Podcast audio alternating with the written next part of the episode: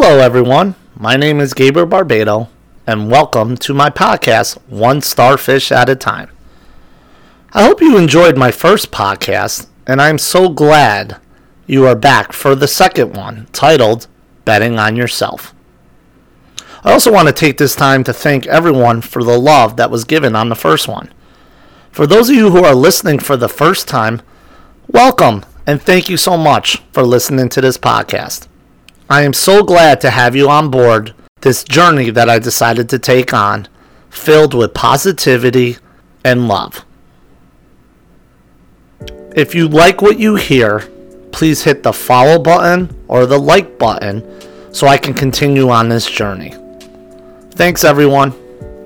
If you've ever played No Limit Texas Hold'em or have watched poker on TV, you know what happens when a player says, all in.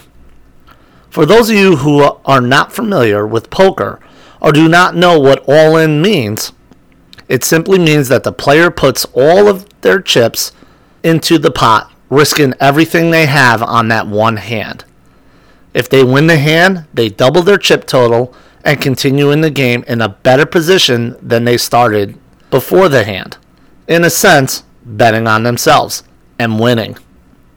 If they lose, they're out of the game and lose everything they have put up to enter the game, but in some cases, they can re enter the game by anteing up or put up more money and, in a sense, betting on themselves. My purpose of talking about poker is to use it as an analogy. It is the closest thing I can think of to give you a visual of what it looks like to go all in, or in other words, bet on yourself. Because exactly what the poker player is doing the moment he or she says all in. All right, enough about poker. Let me get to what this podcast is really about. And it really is about betting on yourself. Sometimes in life, things don't work out the way you thought they would and don't exactly go according to your plan. Whether it's your career, your partner in life, or even a particular situation you end up in. When that happens, you simply have two choices change it or deal with it. Through my experience, I've run into people who are in situations that they don't really like or expected to be in. If they don't change, they tend to become people who are not very pleasant to be around and are generally unhappy with their lives, and it's really sad. I don't believe people set out in life to be miserable and believe there is always a why behind how a person acts, both good and bad. Imagine being in a situation that you are not happy with. Changes really need to happen. Listen, I know change is not easy for people.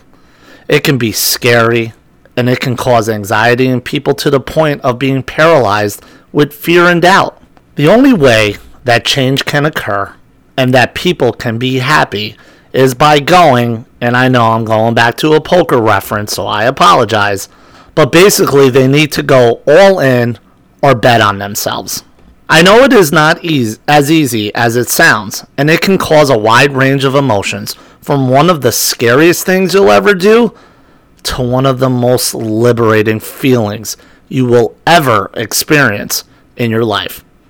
Here's the reality if you're not willing to bet on yourself, how can you possibly think anyone or anything will believe in you enough to help contribute to your success? I think back to the movie Good Will Hunting, which came out in 1997. For those of you who have never seen the movie, I highly recommend it.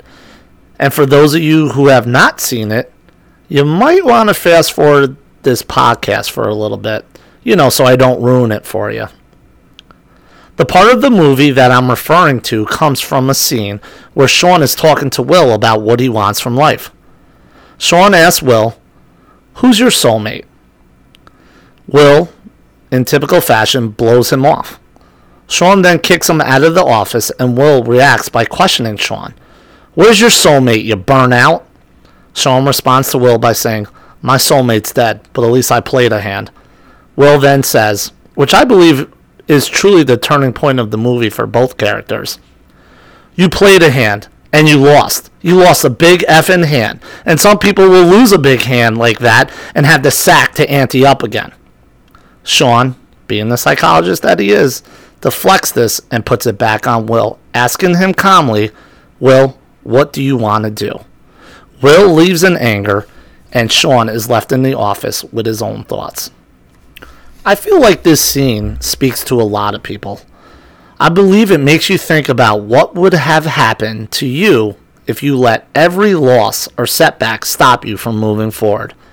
In life, you will lose hands and you will definitely win hands. At the end of the day, you have one person to answer to.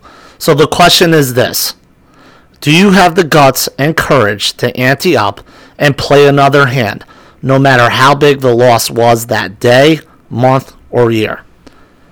I hope the answer is yes, because if you're not betting on yourself, no one else will. So I leave you with this always bet on yourself. At the end of the day, when you're looking into that mirror and the image is staring back at you, you will be happy with what you see, or you will see someone with regret. In the words of the great hockey player, Wayne Gretzky, you miss 100% of the shots you don't take. I would be willing to bet that if you bet on yourself, you will always be happy with the image that is staring back at you at the end of the day. You can lie to everyone, but you can never lie to the image in the mirror that is staring back at you at the end of every night. The ultimate question is will you have the courage and the guts to ante back up after losing all your chips? I truly believe you will live with less regret if you bet on yourself instead of folding the possible winning hand and wondering what if. Believe in yourself, make a difference in lives around you, and never let anyone tell you your worth. Until next time, always choose kind and keep fighting that good fight. Take care, everyone.